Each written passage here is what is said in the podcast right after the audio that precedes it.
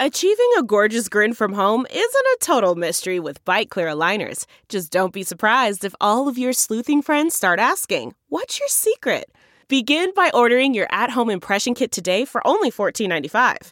BiteClear aligners are doctor-directed and delivered to your door. Treatment costs thousands less than braces. Plus, they offer flexible financing, accept eligible insurance, and you can pay with your HSA FSA. Get 80% off your impression kit when you use code WONDERY at Byte.com. That's BYTE.com. Start your confidence journey today with Byte.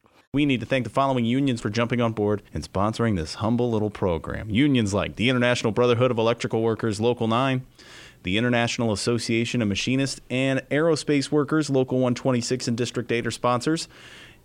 The International Union of Operating Engineers, Local 150 are sponsors of this program, as well as the Chicago Federation of Labor. Ben Joravsky, song of the day, please. Well, all right, I wanted to sing a song to the man who gave me this hat, Mick Fanzler from The Curls, the rock group The Curls, in a Chicago-based band. He was here yesterday. We did a bonus feature with him, which is a really funny and insightful bit, in addition to being a great songwriter and singer. And he's got a lot to say about politics, Mick Fanzler. And he was the first guest that ever brought me a present of a Bulls hat, knowing my love for the Bulls, so that's why I'm wearing the hat. Not a MAGA hat. Not a MAGA hat, but, you know, maybe I'll just start wearing a MAGA hat just to throw everybody off a little bit. You know, the Bulls had red before Trump did, all right? Anyway, so I was going to do, as a special honor to Mick, I was going to sing his song, New Country, which he performed on our show. But D, yeah? I can't read my writing. Boy, you didn't have to say any of that. You know that, right? You didn't have to say any of that. You could have just sang a song and no one would have known that you forgot it. First of all, I don't really know the melody, so that would be a hard thing. Anyway, Mick, I love you dearly. You did a great job. It's, the program's going to drop this weekend. We'll figure it out what day. And so instead, I'll sing the song that Dennis sang. Another one bites the dust. Yeah! Ben Joravsky show starts now.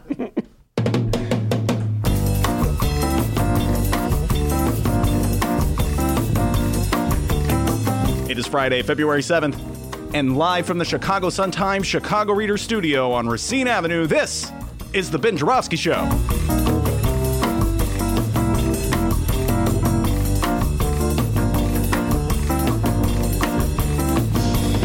Today on the program, as the kids say, it is on and poppin'. It's another Rummana Rundown with Rummana Hussain. We welcome back Vice President of the Chicago Teachers Union, SDG, Stacey Davis Gates, and 20th Ward Alderwoman Jeanette Taylor makes her return. And now your host, Chicago Reader columnist, Ben Joravsky. Hello, everybody. Ben Joravsky here. We're calling this Kenny D Newsman Friday, and here's why. Well, I'm going to take a break from obsessively talking about the topics that have been on my mind all week. Iowa, Mayor Pete, Bernie, the bias against Bernie, my love for Nancy Pelosi, even though many of my listeners really don't like Nancy Pelosi.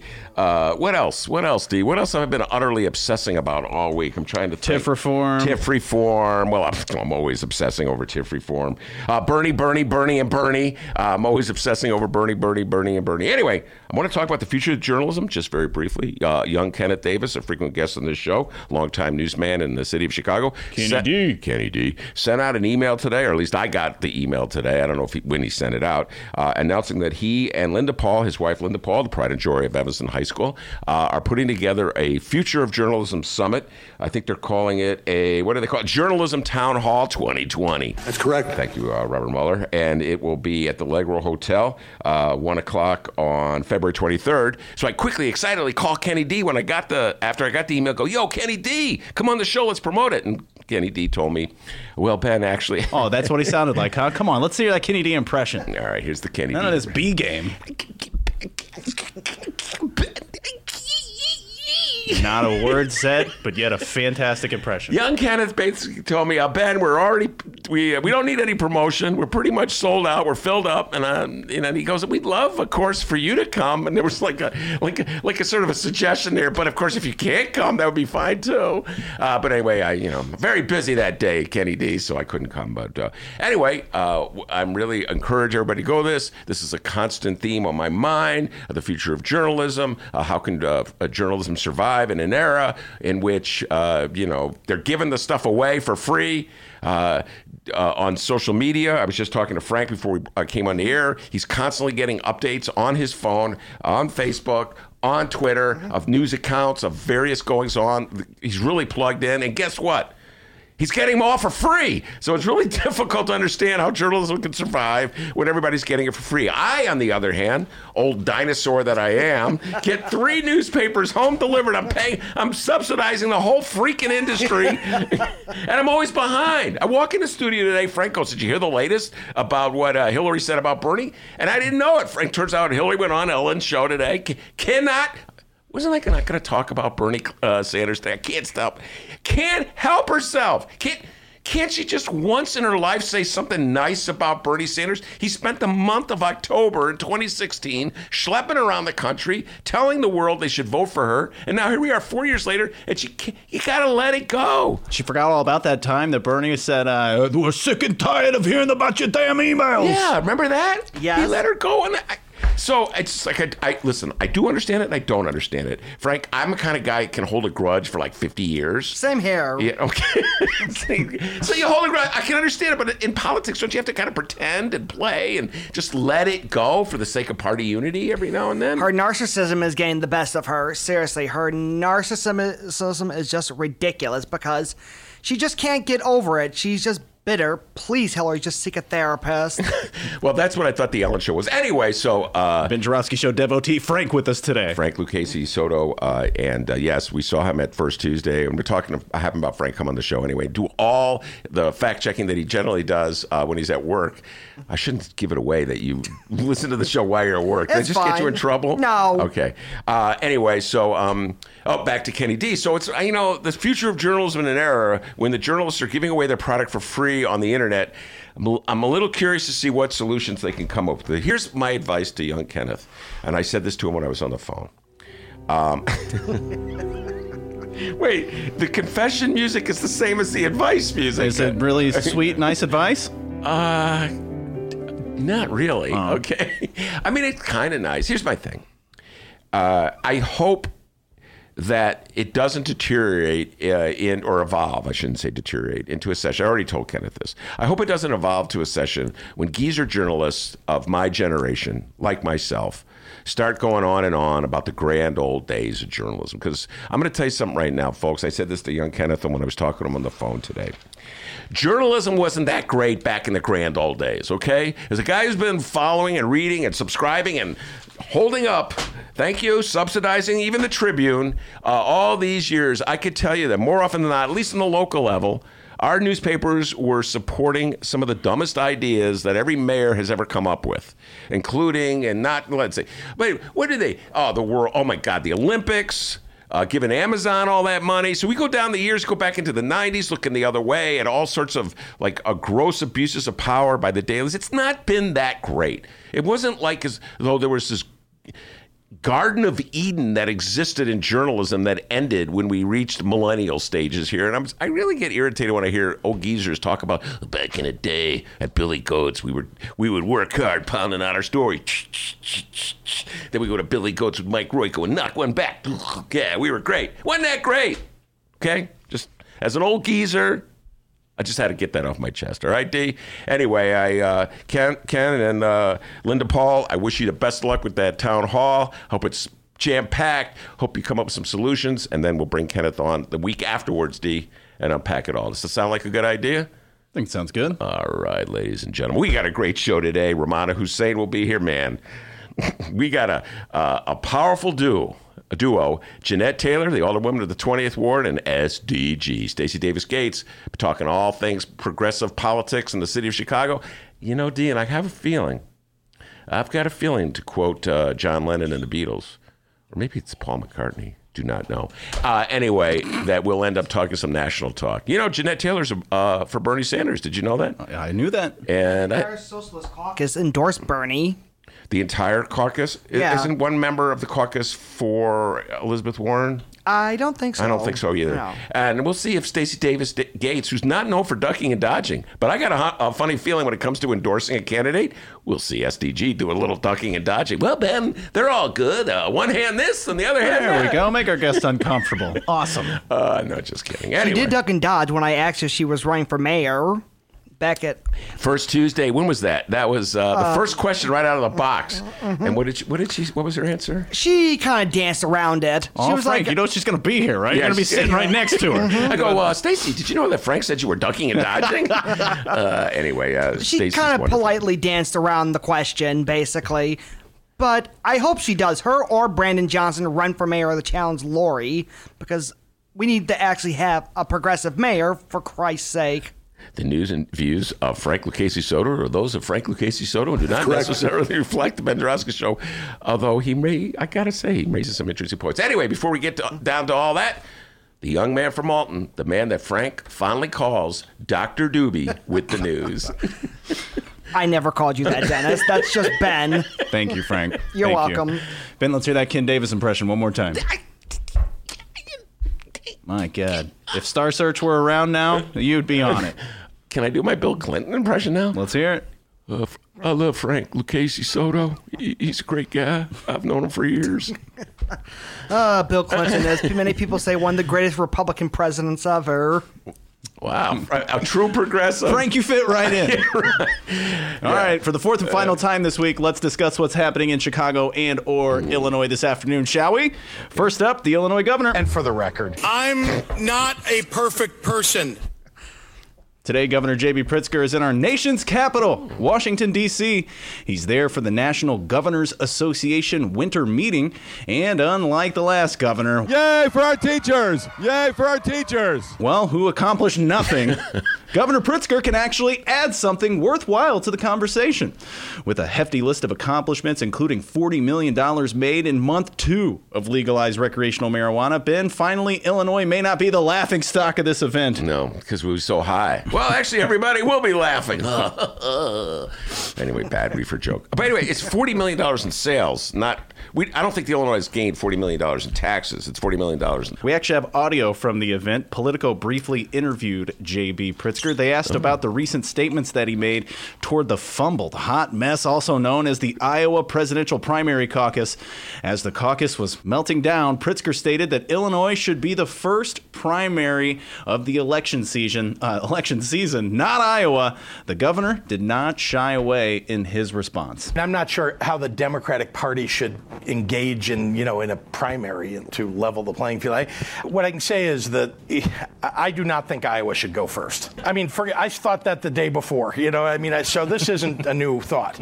And some people saw that I tweeted out on the night of the Iowa caucuses that Illinois should go first. And there's a reason, not just because I'm from Illinois and I believe in Illinois, but we have the most diverse state that you could have for picking a presidential nominee.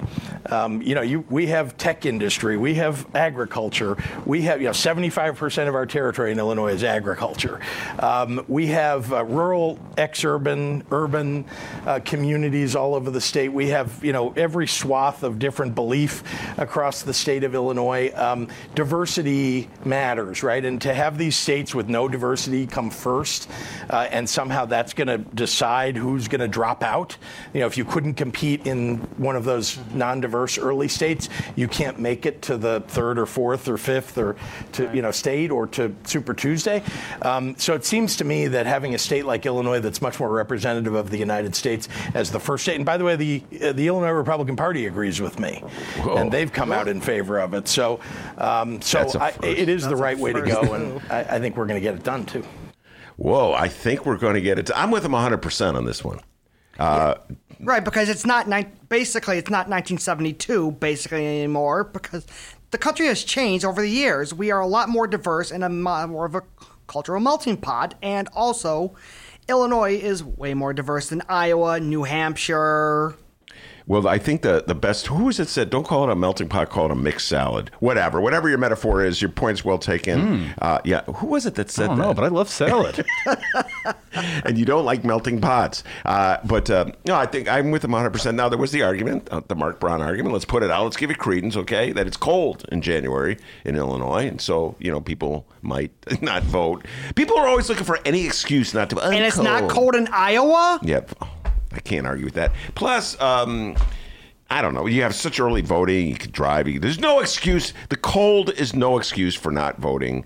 It doesn't stop Bear fans from going to see football games. Huh? Exactly. I never seen a Bear fan say, oh, it's too cold to go see a football game. Mm-hmm. So I'm with J.B. Pritzker 100%. Yeah, let's have Illinois go first. By the way, Frank, wouldn't it be a blast? This is what Dennis and I always talk about. I think it would be awesome. You have all the candidates, all these candidates coming through. It'll be great for you. Plus, you're not guarded by the SEC anymore. And people can be a little more free of what they say. And also, especially, you can also rag on some of the more, let's just say, conservative candidates like a John Delaney who... And I don't know why Michael Bennett's still running still. He may have dropped out. And he's still in the race. He's still in the race for some reason. I don't even know why Deval Patrick's still in the race. I don't know why Deval Patrick got in the race. That was one of those who got in early. You know, he jumped in right around the time Bloomberg jumped in, and so they're competing for the same vote. Deval Patrick got in, I think, about November or December, I think. Yeah, it was at some point. I forget what it was that triggered Patrick and Bloomberg's. It was Bernie and Elizabeth Warren, because Bloomberg's only doing this. The reason why Bloomberg's only doing this is because he doesn't want his raise his taxes on. People, they have his taxes raised. Hot takes from Frank today, buddy. And now when you have the Illinois governor on for a one-on-one interview, I guess you have to address that damn dirty Illinois corruption. You know, and you tried to address some of this in your State address. I did. Earlier or last month. And so, but some of the measures being talked about disclosure seem like Band-Aids, seem like these sort of nibbles at the bigger issue of corruption in the state. I mean, why not? What needs to happen? Is there something where maybe you sort of don't have the outside work, right? And pay lawmakers more. There are more radical ways probably, but you know, what needs to happen?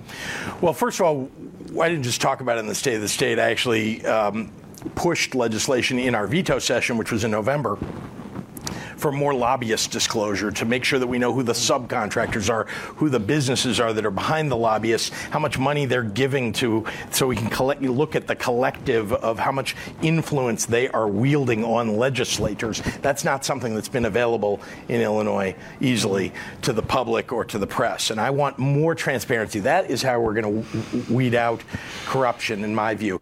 All right. Who is interviewing him? Some feller from Politico. All right. Let me just say this. I don't know what law.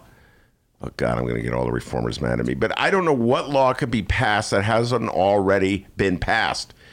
It's illegal to take a bribe. It's illegal to give a bribe. Well, for as long as I've been in Chicago, following Chicago politics, Frank, it's been illegal to take or give a bribe. So I don't know what new law you could pass that would, like, well, we're going to...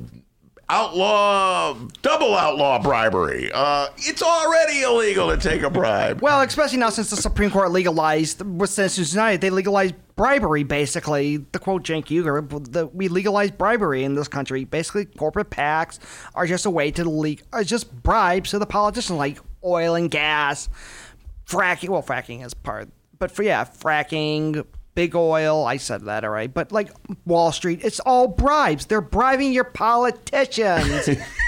And that's the bribes that'll always be legal. They're never going to make it illegal for some big corporation to give money to politicians. And the Republican Party, by the way, which talks a big deal about how much they want to clean up Illinois politics, is the first one to avoid any kind of serious discussion about cleaning up campaign financing. So just putting that out there, a lot of talk in Illinois when it comes to there is a group by Cenk Uygur of the Young Turks called Wolf Pack. Basically, they're going around state by state and calling for a constitutional convention to get money out of politics. We passed it here in Illinois, passed in California, New Jersey. I think New Hampshire, Vermont, I don't remember all the states, but it's basically they want to go through each state legislature and try to pass it to get the call for a constitutional amendment to get money out of politics. If you got money out of politics, there would be no Tom Steyer campaign and there would be no Michael Bloomberg campaign on the Democratic side at all. And Donald, who knows about Donald Trump? So there it is, an update on our governor mingling with the other governors. Now, JB, we know you've accomplished a lot and we're all proud of you for that. But at this event, please remember, no one likes a braggart, okay? I like you, JB, and I want these other governors to like you, too. We don't want them feeling incompetent. By the way, I think we can cross the Iowa governor off our list after that caucus comment. I don't think we'll be winning him over anytime soon. So a word to the... Who is the Iowa governor? Her name is Kim Reynolds.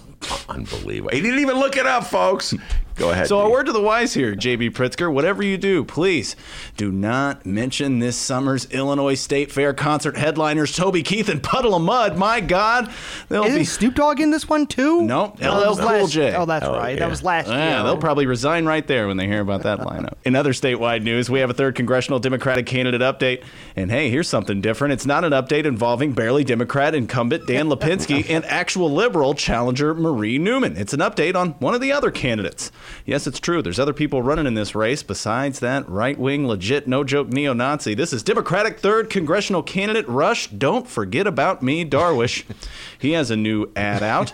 I guess Mr. Darwish is reaching out to our low to no drama voters, you know? Yeah, he's more of a centrist. Like, somehow I was lurking on his Facebook page, and he was... Somehow you were lurking on his Facebook page? I somehow managed to follow him on Facebook, and I was reading it. He's proposing, like, the Mayor Pete type of universal health care thing, Medicare for who wants it, for all who wants it, basically. Oh, you seem like a big fan of that, Frank. Yeah. Yeah, Medicare for who wants it. That's Mayor Pete's version. Ben, what do you think about Rush Darwish? How do you think he'll fare out in this race? Well, I've got to figure he'll finish third.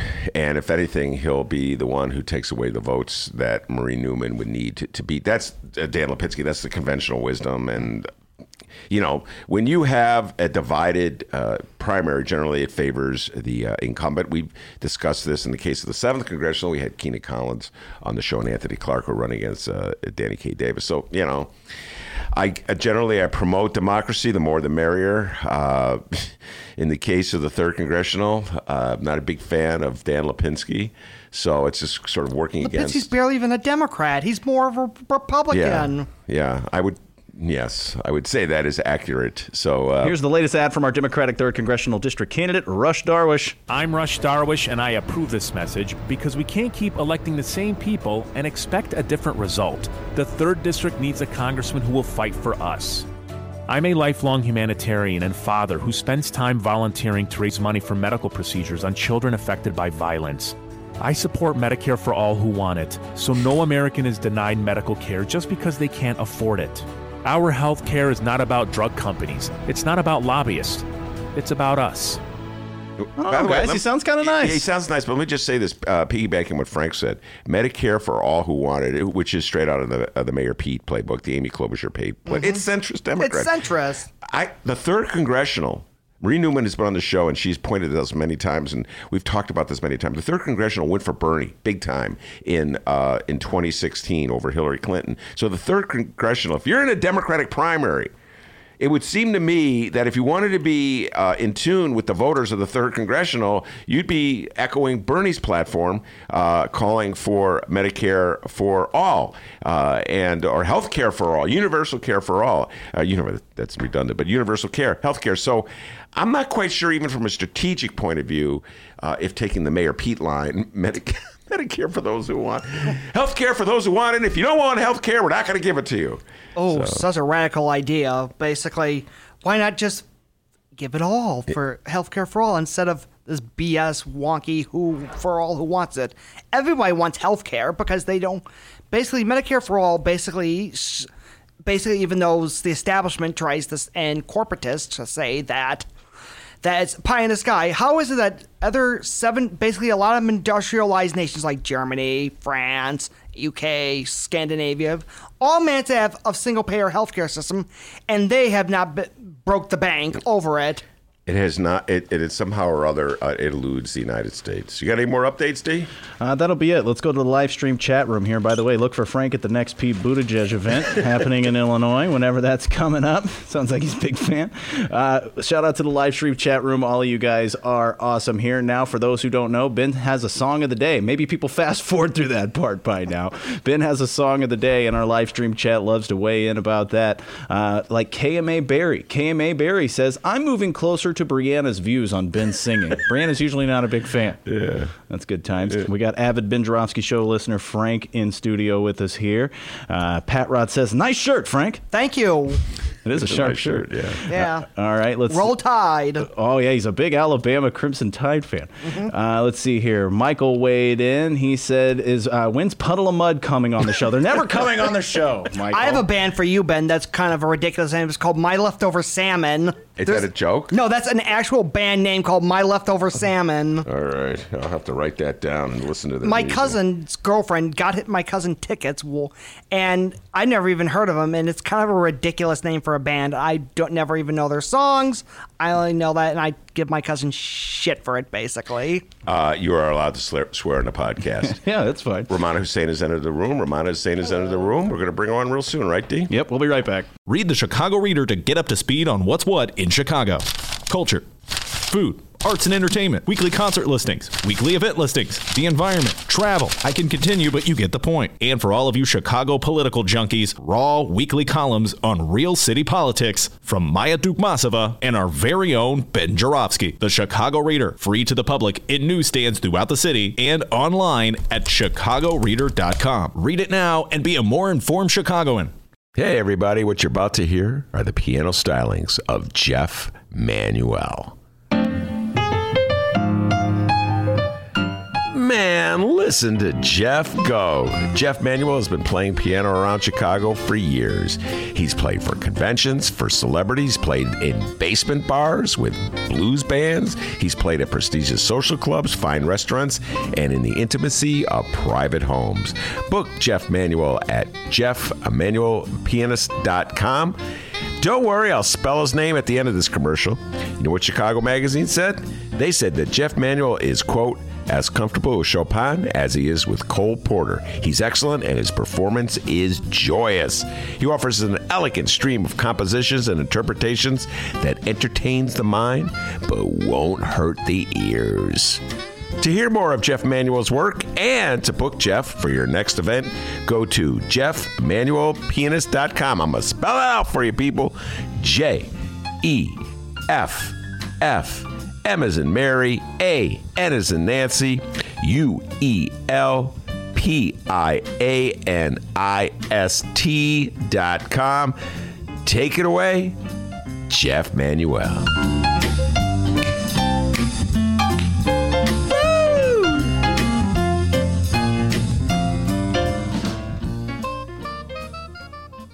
How did you go from sharing stories over the years to deciding to write a book? Good question, Mayor. Good question. Welcome back to the Ben Joravsky Show, live from the Chicago Sun-Times. Rummana Hussain in the building. That's an old bit that Dennis loves to play. Cracks me up every time I hear it. It's Mayor Lori Lightfoot at a panel interviewing Hillary Clinton. I remember that. Probing questions. How did you get to be so great? Good question, Madam Mayor. Anyway, Rummana Hussain is with us every Friday, the Rummana Rundown, and Rummana, plenty to talk about. Generally, we talk about some of the criminal justice stories in the news. Today's Sun-Times was so depressing, I could not bring myself to talk about all the carnage that has been existing in Chicago. So let's just talk about this outbreak. I'm not quite sure what's going on here at Lincoln Park High School. It's been happening for the better part of a week. This is a classic case, Rummana, of the Board of Education, Chicago Public Schools, the leader of Chicago Public Schools, keeping people in the dark.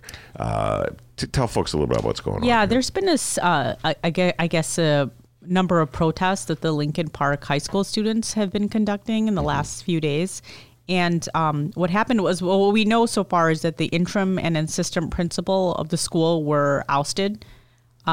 We're hearing bits and pieces as to why this happened. There was apparently, and then there's a suspension of the boys basketball team. Mm-hmm. And there's some sort of indication that they're looking into matters, but it's kind of unclear what those matters are. But there was, talk, or at least we have information that there was some sort of sexual assault that happened. And that's part of the overall investigation that CPS is conducting right now at Lincoln Park High School. And but we don't know, they said that administrators didn't really act, they acted appropriately in handling that situation. So then it's a little more confusing. Then there was another principal that was brought to the school, someone else, and then she was caught on video grabbing a 17-year-old student, I believe him, by his face. Mm-hmm. And so then I think she recently stepped down too. There's a note sent to parents. And so the latest is that, we had a bunch of students protesting yesterday, I believe. And then there was some fights that broke out. They had nothing to do with the protest, but there's fights that kind of broke off on the side, and someone was seen taken on a stretcher. So there's all these different parts happening right now, but it just seems like a lot of chaos at Lincoln Park High School right now. And the students are just saying that they feel like they, it doesn't feel like school for them. I read some quotes from our story. So it's just, we know there's a lot happening there. We don't have all the puzzle pieces. Yeah, it's. I'm not sure if you're going to write a handbook on how to handle some difficult news, if this would be in the chapter how not to handle it. Yeah. Something happened. We don't know what it is. It's of the sensational nature, having to do with allegations, again, totally unspecified allegations of sexual assault, cover up, a failure to follow sexual misconduct reporting procedures. I'm reading from Eric Zorn's column in the Tribune, very good column he wrote. Retaliation against witnesses, improper discipline. Something. It sounds horrible when you lay out these general accusations, but without any specificity. You don't know who did what to whom and why exactly we should be so worried.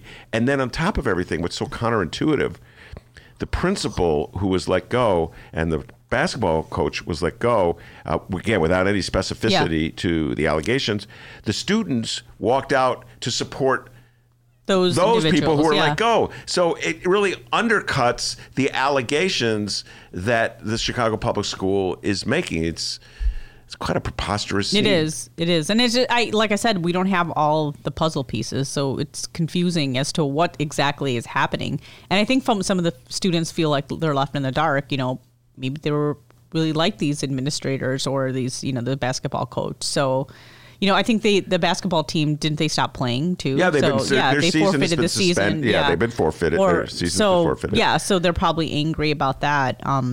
Yeah, it's interesting. I mean, it's definitely interesting because there's a lot of these kids protesting and there's a lot of noise around this. So it's totally absurd. At the bowling alley the other night, I'm watching on the TV. I know I get all my great news at the bowling alley. And I'm watching this poor newscaster standing on the, they always make him stand outside in the cold, outside the school. Kids are probably it's like Billy Bob here at Lincoln Park. Something bad has happened. I don't know what it is, but it's really bad. When we get more details, we'll go back to you. Man, what? And it's like bad news at Lincoln Park High. I had an angry caller call me today, all mad because she doesn't know where Lincoln Park High School is. And I'm like, do you mean the address? And she's like, is this in the city? I'm like, yeah, it's in Lincoln Park. That's what, we don't have the address. Probably that might be a clue. Lincoln Park. No, sorry. And she's like, well, how would I know that? And I'm like, I gave her the exact address. Wait, time out. Why was she calling you?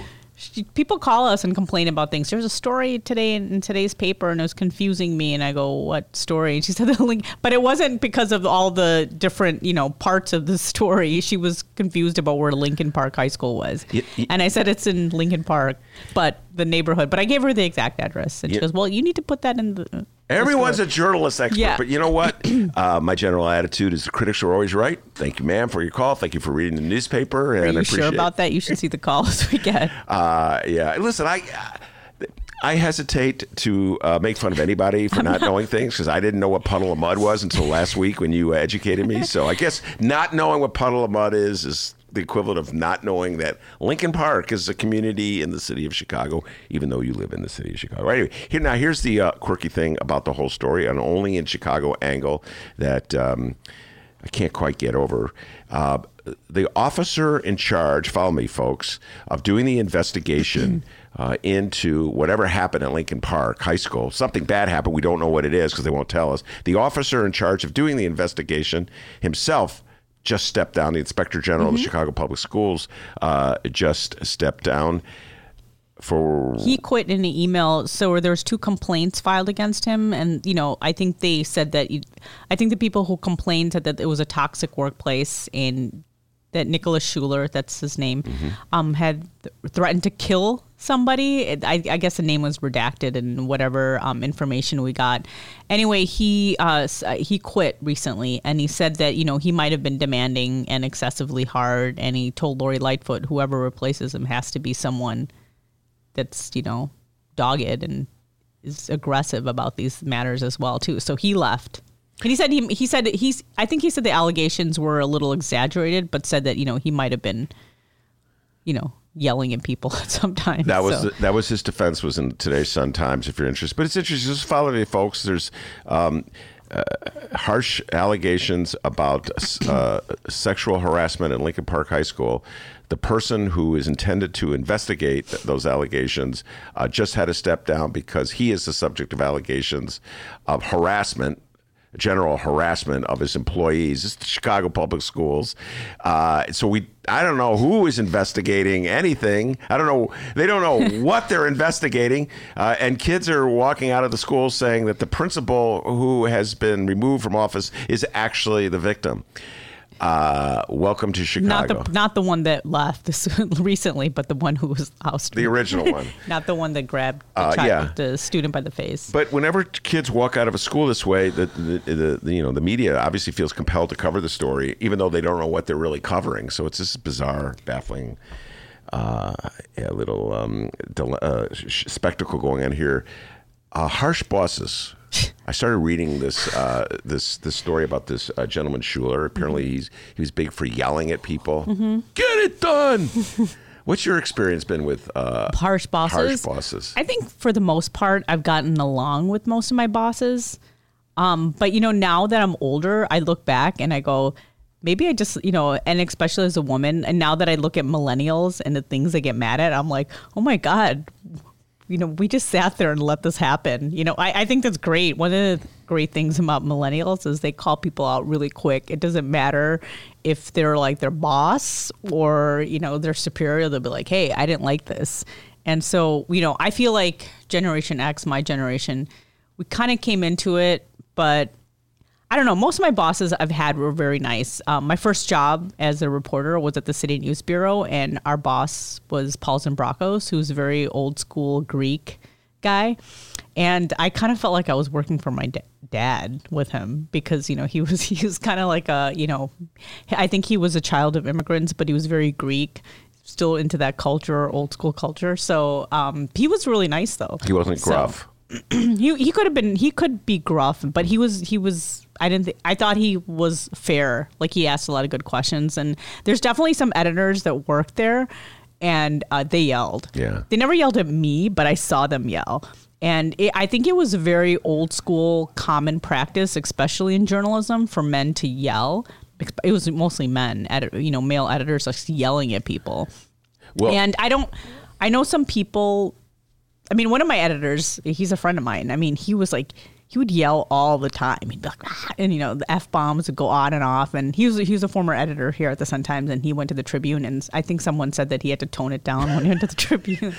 And I guess the yelling was like, you know, I guess he depended on who he yelled at. But there's definitely like some yelling. I think some people in this day and age would not, they would complain. Wait, so time out.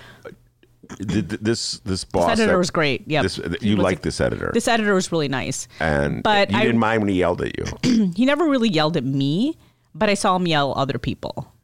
Like, you know, on the phone, he's like, "Oh, get that goddamn whatever!" Like, you know. And so why wouldn't he yell at you? I don't know why he didn't yell at me. Maybe he was just nice to me. But I mean, if you talk to him, like, you would see that, you know, he wasn't really yelling at that person. It was more like the situation. I kind of feel like he yelled at the guys more.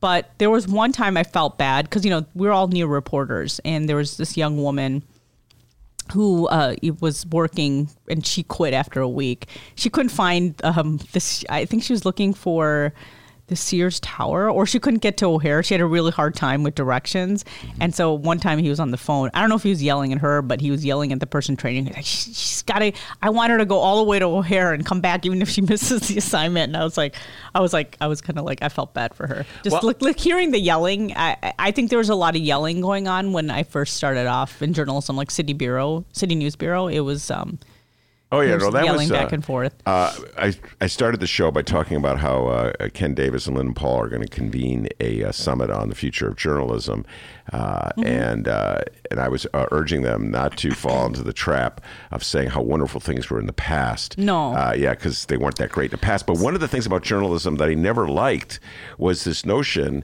that it was somehow effective.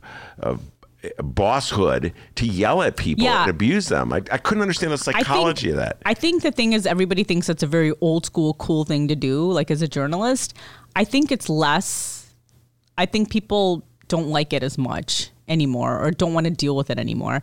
And I feel like there are still people in the newsroom, not necessarily my boss, who kind of think that way. They think it's like the 1950s, or they think it's really cool that it's not a traditional job. I mean, I look back and I think, God, there's so many things that probably were said to me and happened to me that in most traditional workplaces, they would not be acceptable. Yeah.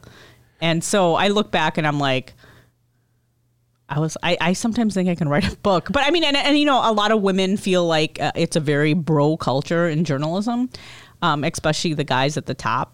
So we complain about that all the time. A lot of women journalists do complain about the guys. Well, I'm just telling you, the men. I'm with the millennials 100%. I am too. I'm with the millennials. I'm like, they don't put up with it. They shouldn't put up with it. Our ancient baby boomer generation shouldn't have put up with it. Yeah. It was worse with the baby boomers, especially for women. Well, yeah. When I 5 billion years ago, my first journalism job was a copy boy at the old Daily News, which is long gone, and they would yell. Oh, they probably yelled at you. Oh my God, good copy! These big beefy editors were like, I was always worried they're gonna have a heart attack. You copy! But dude, man, chill out, okay? Of course, I was so high in those days, and I'm like, hey man, calm down, all right? What's the rush, all right? So yeah, I've never responded well. But anyway, my point is, it's beyond ironic that the investigator who's in charge of the investigation had to step aside because he was allegedly harassing his employees, City Chicago Public Schools, in this particular event are even more dysfunctional than my beloved Chicago Bulls. All right, let's move on. And speaking of bossy bosses, Donald John Trump took a victory lap. I know you could not have been pleased by his triumphant parade. I just thought it was interesting. We obviously, being in the newsroom, his speech after his acquittal yesterday, we had to. Well, it was on the news. Like, our editor, my fellow editors, turned on the TV, and I was like, oh, here we go. And I heard bits and pieces because it wasn't very loud. They didn't put but he was going on for an hour. And the one part I did hear was when he said, Russia, Russia, Russia. And I felt like it was like Marsha, Marsha, Marsha from Brady Bunch. And then like 2 seconds later, he swore. He said it was all bull. You can say it. I can say bullshit? Yeah. Okay, sorry. Frank just dropped the bomb. It's a podcast. I didn't know we could swear. Are you kidding? But anyway. Everybody swears. You say that. Everybody swears on the show but me and Dennis. And me. I thought we couldn't swear. No. But anyway, he swore, and it was like funny because like a lot of the networks didn't know they didn't know that, they didn't see that coming. So I think a lot of people missed it. So one of my editors was like, "Did he just say bullshit?" I'm like, "Oh, he did." And so, you know, during the speech, I heard bits and pieces, and he kind of went off on tangents. And then he, you know, thanks his daughter and his sons and Barron. He goes, Barron and my other sons, and then at one point. I don't know. There was people in the room, and I don't know. They played that. What kind of music did they play when he walked in? It was the presidential music, or if somebody. Hillary. Yeah, it was Frank. So, it was very interesting. I was like, oh my God, when will it stop? It kept going on and on and on. And he called people who are, you know, quote unquote against him evil and corrupt, I think. I think corrupt. I don't quote me on the corrupt, but I know he said evil. No, he called them evil. I think he called them corrupt as well. Yeah, it was quite an oration. Donald Trump is feeling it. I have a hard time believing that a majority of people in this country appreciate this act. Some people do. I understand that some people love the act. I'm well aware of that. You know, I guess I feel numerically it's about 40% absolutely love the act. Wasn't his approval rating at 49%? That's the latest approval rating. I'm not saying that 9% love the act, but they approve of the job he's doing, which is, so who knows if the act fortifies their approval of Donald Trump or detracts from it. The State of the Union, let's discuss that one. That was... Did you watch it? In my defense, I would have watched it, but we had a First Tuesday show. Oh, yeah. So... I was at the gym. You were at the gym working out. I was at First Tuesday. We had the presidential debate between the Bernie Sanders supporter. Oh, I did too. Yeah, and Elizabeth. I saw it on Facebook. Yeah, it was a great debate. But so I saw highlights of it, and I obsessively read it.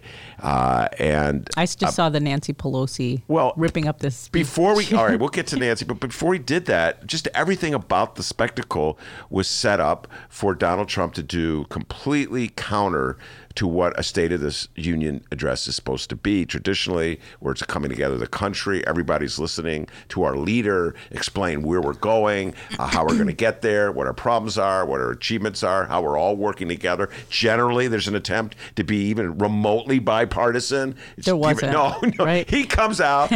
They start chanting. The Republicans are chanting 4 more years. They give a medal to Rush Limbaugh. Oh, yes. I remember that, too. I heard about that. You know, so it was like it was a Trump rally. He turned the Congress into a Trump rally. Mm-hmm. So it was like an unseemly spectacle. I have a hard time. He probably said America is great again, right? America's great again, despite the efforts of all the Democrats to keep it bad. And then Nancy Pelosi ripped up the speech. Now we've had mixed reviews on that on this show. Yeah. My friends, I'm sure, because I know critical. What do you think? I didn't think anything of it. Like, I wasn't really shocked by the act. I know some people were, because they feel like people who are really on the left, they say Nancy Pelosi is really not doing anything, or just kind of like she does these like acts. And that's what Frank was just saying about 10 minutes ago. Yeah. A lot of people just say she kind of does these, like, I guess you would call performative wokeness. That's what the young people would call it. And, you know, they're like, she really doesn't really do enough. Mm-hmm. It's like, oh, great, she ripped up a speech. And I know some people actually on the left who think that she shouldn't have done that. Like, it's not disrespectful necessarily to Trump, but just to, as a person in office, like, do you really want to go down to his level? Well, I don't know anybody in the left who says that. Well, not left. I guess centrist. Yeah, I guess that's what I'm saying. People who mainstream journalists say that. Oh, that's just disrespectful. I know. Some family friends of mine, or like, you know, older people like that are my parents' age, were just like, oh, you know, they even if they don't like Trump, they're like, they didn't think that she should have done that. So I don't know. I didn't find it that offensive personally. I'm just saying, as a if I step out of my journalistic hat, I didn't think it was. I'm like, okay, so she ripped up a speech. Well, I loved it. I have to admit, I loved it. Like, but I guess it's something new that we're seeing. It's kind of like it's kind of like theatrics now at this point. Well, it is listen.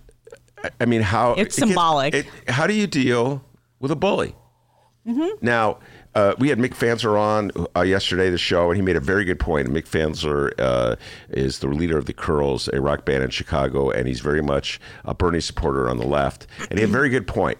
And his point was, I'm going to do my best to paraphrase it, Mick, was that he really would have been cheering her if she had taken Donald Trump's military budget and ripped it up. That's what I've seen on Twitter from the left. And so like, ripping up the speech. Yeah, they felt like, oh, who cares? You did that. You should do more. That's what I've seen. Like, oh, big deal. You just ripped up a speech. That's what I've seen from the far left. Yeah. I know, like, a lot of people say that there should be civility, but... What do they mean by civility? That you should just sit there and let people say things and let things happen? I think a lot of people would argue that you need to fight back. in some way. He just gave a congressional medal to Rush Limbaugh. Now, put aside for Rush Limbaugh's medical condition. Just put that aside. Just think about the life this man has led, the career he's had, the kind of garbage he's put out there, and which has led to Donald Trump, led to people being put in cages, you know, kids being put in, separated from their parents, just playing one group of people against another group of people, making fun of people's appearance. Yeah, he said stuff about Michael J. Fox, because right when he announced his cancer diagnosis, I saw Michael J. Fox was tweeting it. I mean, trending, and I got scared. I'm like, what happened to Michael J. Fox? And, people were saying that when Michael J. Fox said that he had Parkinson's disease, Rush Limbaugh said that he was faking it. So a lot of people are like, well, now that he has cancer, how would he like it if someone said that he was faking it? Yeah. So that's exactly what Rush Limbaugh has contributed to America. And so here we go. I know what a good idea. We'll take a person that half the country despises and we'll give him an award, the highest award we can give during the State of the Union when we're all supposed to be coming together around common. So what's Nancy Pelosi supposed to do when that happens? Walk out? There's an idea. Yes, walk out. I mean, AOC boycotted. Didn't show up. Yeah. Did you think Lori Lightfoot should have attended? Didn't she attend? Yes. In her white suit. She bought a white suit. Did you see that from Macy's? I thought she looked... Okay. She bought the white suit. I'm going to wear my fashion hat for a second. Yeah. She did wear a white suit. We saw it. Because Lynn Sweet was... Was she wearing it at the State of the Union? Yep, she got it at Macy's.com. I know she got it at Macy's. And this is just me. Okay, I'm standing out. I'm just talking as someone who likes fashion and pays attention to fashion. She looked like Don Johnson from Miami Vice. I was like, the only reason I'm saying is because a co-editor sent me a picture. She goes, "Do you want to see the suit?" And I go, "Yes, I do want to see the suit." Wait, so she was wearing? Okay, she was wearing a white suit because all the women. No, I know that. Yeah. I didn't know she wore it at the. She told Lynn Sweet because Lynn Sweet called us. She goes, "Oh, I got a good scoop." I don't know. She said that, but she was very excited to tell us that Lori Lightfoot just ordered a suit from Macy's. And it was going to be a white suit in solidarity. I'm really reluctant to challenge you in this because the last time I challenged you in something, you were right and I was wrong. What was it? What? It was the actress who testified against Harvey Weinstein. Was in Jungle Fever? Jungle Fever. Yeah, you were right and I was wrong. Yeah. Okay. But you were right and I was wrong. That's very common in my life. I'm usually right. Yeah. The views and opinions of Rummana Hussain are those of Rummana. Anyway, no, I thought that I read that we had fun with the Lynn Sweet column where she has her own private. She got the scoop on Lori and the private Taylor in Chicago, the white suit. I personally, for what it's worth, not that Lori Lightfoot really cares what I think, did not think she should have gone to the speech. I didn't see I understand she pointed out to Lynn Sweet that she was in Washington Network. Yeah. All fine, but why do you have to go to the speech? Yeah, I thought it was interesting that AOC and who else did the entire squad boycott? I'm looking at Frank. Anna Presley, Congresswoman from Massachusetts, I'm pretty sure boycotted the speech. I'm not sure about the rest of AOC, Ilhan Omar, and Rashida Tlaib.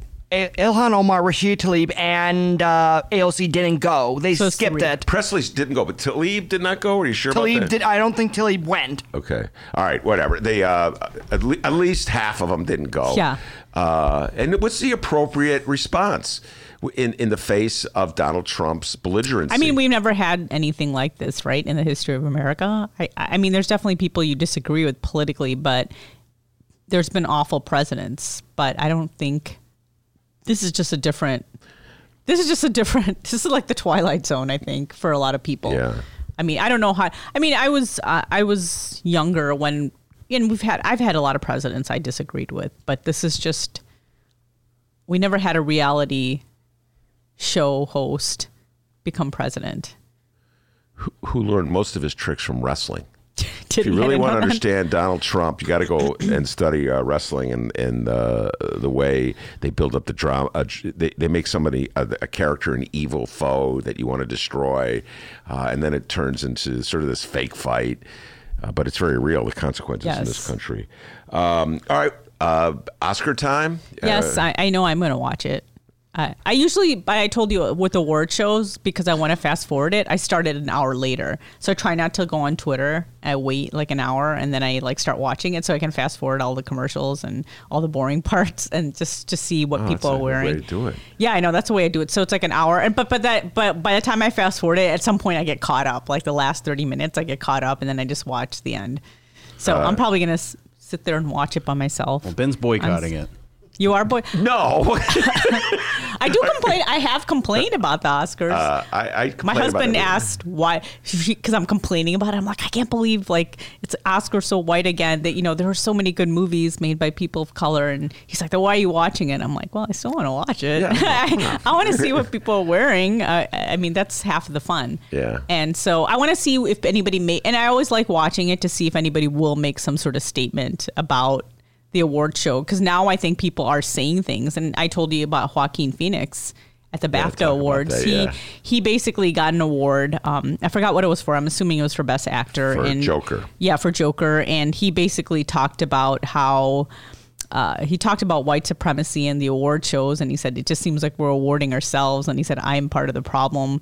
And he talked about that and how, you know, people of color need to be recognized for their work, you know. Well, we did a whole show and we invited you to come on, but you unfortunately you had the flu. Yeah, I'm still battling it actually. And we appreciate this. I wish I was there, but it was a great show. I must admit, I was Sergio bummed. Mims and Danielle Scruggs. We went through the movie. We made our predictions. Actually, Frank, you would have fit right in here. We made our predictions. We predicted which movies we thought would win, which movies we thought should win. Yeah. And who we were rooting for, that kind of thing, and went on all these tangents. So I guess my question to you is, which movie or actor or actress are you rooting for the most? I do want Parasite to win. Best Picture, but I don't think it will. It wasn't even nominated for Best Picture? Oh, yeah, it was nominated, okay. Yeah. Well, I'm only asking because I wasn't sure if it was just stayed in the foreign category. No, it's nominated for actor? Five awards nominated? Yeah, I know. It's like, I know there's a lot of complaints that why weren't any of the actors from the film nominated. The actors actually won the SAG Award for Best Ensemble. Also, it's nominated for Best Director, Best Original Screenplay, Best Picture, I think, and maybe some others. I don't remember. By the way, Frank. And Best International. Rummana, you should know this about Frank. Not only is he a political junkie, but I want to make sure this. He loves movies, and he won Roper's contest last year. Oh, cool! Yeah, he won Roper's contest. Are you playing again this year? I have if I get invited, but yeah, they had a trivia contest, and I knew a lot of it, and I won a tote bag with a bunch of Sun-Times stuff. Yeah, he didn't get that clock though. The one clock. I have a clock. You have a but it's in my car. It's just sitting in my car. I was gonna give it to my mom to give it to my relatives in India next time we go. I always give her stuff that I don't want, and then we take it to India. Yeah, I'm really rooting. I don't really have. I don't know, like actors. One person I'm rooting for. I'm trying to think. He didn't get it. So there's got to be an actor that I'm. Eddie, the two I wanted the most, Eddie Murphy and Adam Sandler, didn't even get nominated. So yeah.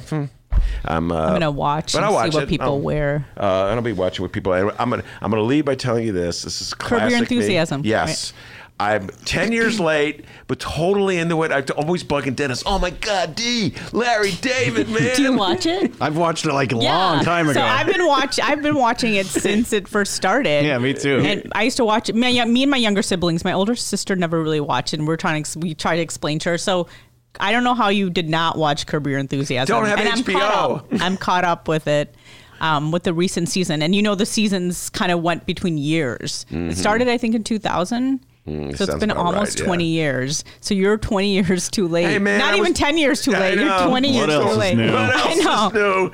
You're almost like my husband. I watched The Sopranos 10 years after it was off the air. And then, but I'm just loving Larry David. And so, see what I used to do, Rummana, I know I told you this. I used to watch Larry David bits on YouTube. And then I went, oh, gee, did you see this? It was from the show. They would just have like 2-minute bits.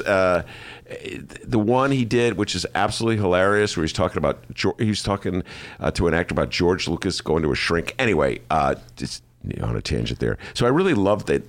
But I'd never seen a full show. Yeah. And then for some reason, Prime is now showing the first year. So I'm watching. So now you're going to be caught up. Well, no, well, they only show in the first year. So when better get caught up.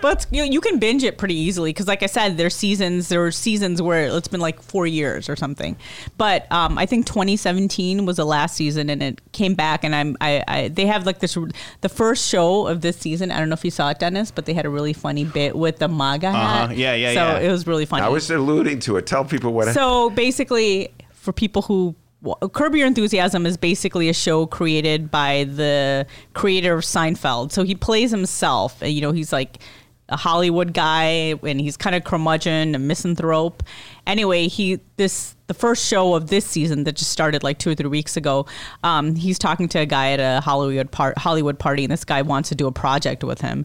And Larry David does not want to do this project, you can tell. And then, you know, they show him talking to his manager, Jeff Garland, who's a comedian who's actually from Chicago. He grew up in Merton Grove. Anyway, so he's talking to him, and they were going to go play golf. And then Jeff Garland's like, he's not Jeff Garland on the show, he's Jeff Green. But anyway, his wife, the woman who plays his wife, is pretty funny. She hates Larry David. She's always swearing, Susie. Anyway, so he's going, I don't want to play golf with that guy. He's a Trump supporter. And then this light bulb goes off in Larry's head. So he's meeting with the guy who wants to do a project with him, and he shows up with a MAGA hat, and the guy feels really uncomfortable. And then, you know, this is Hollywood. And so he's like, well, you know, maybe that project's not such a good idea after all. And then so he uses the hat to keep people away from him. He goes to a restaurant, and he wants to sit at a bar alone. And somebody asks another couple if they want to sit at a table. And they see his hat, and they're like, no. So he kind of uses the hat to keep people away from him. But there was this one bit where he's driving, very stereotypical, and there's this biker cutting him off. And then, you know, the biker's like really big and burly, and he's like looking at him. And then so he puts the hat on really quick. And then the biker is like supposed to be a Trump supporter. He's like, okay. He goes, next time, just be careful. So it was a pretty funny bit. So when you catch up to it, I think you'll laugh. I brought about 10 more seasons to go, but when you get there in the year 2040. Yeah. So, but it's really funny because I don't know if you know Richard Lewis. He's in the first year. My brother was like, Richard Lewis, I never thought he was funny, but in Curb Your Enthusiasm, he's awesome because he's playing himself. And Richard Lewis is hilarious. Everybody's really funny. Yeah, you're going to see a character that who died, Funkhauser, the actor who played Funkhauser. Yeah, Bob died. Einstein. So I'm just saying you're very far behind. Yeah, we'll be talking about this for the next year as I catch up. Oh, Rummana, I just saw. Ben's buying a Puddle of Mud album this weekend, so we're getting there. Very unlikely. All right, Rummana Hussain, I better let you get back to work. Jeanette Taylor and Stacey Davis Gates will be here. We'll be right back after this.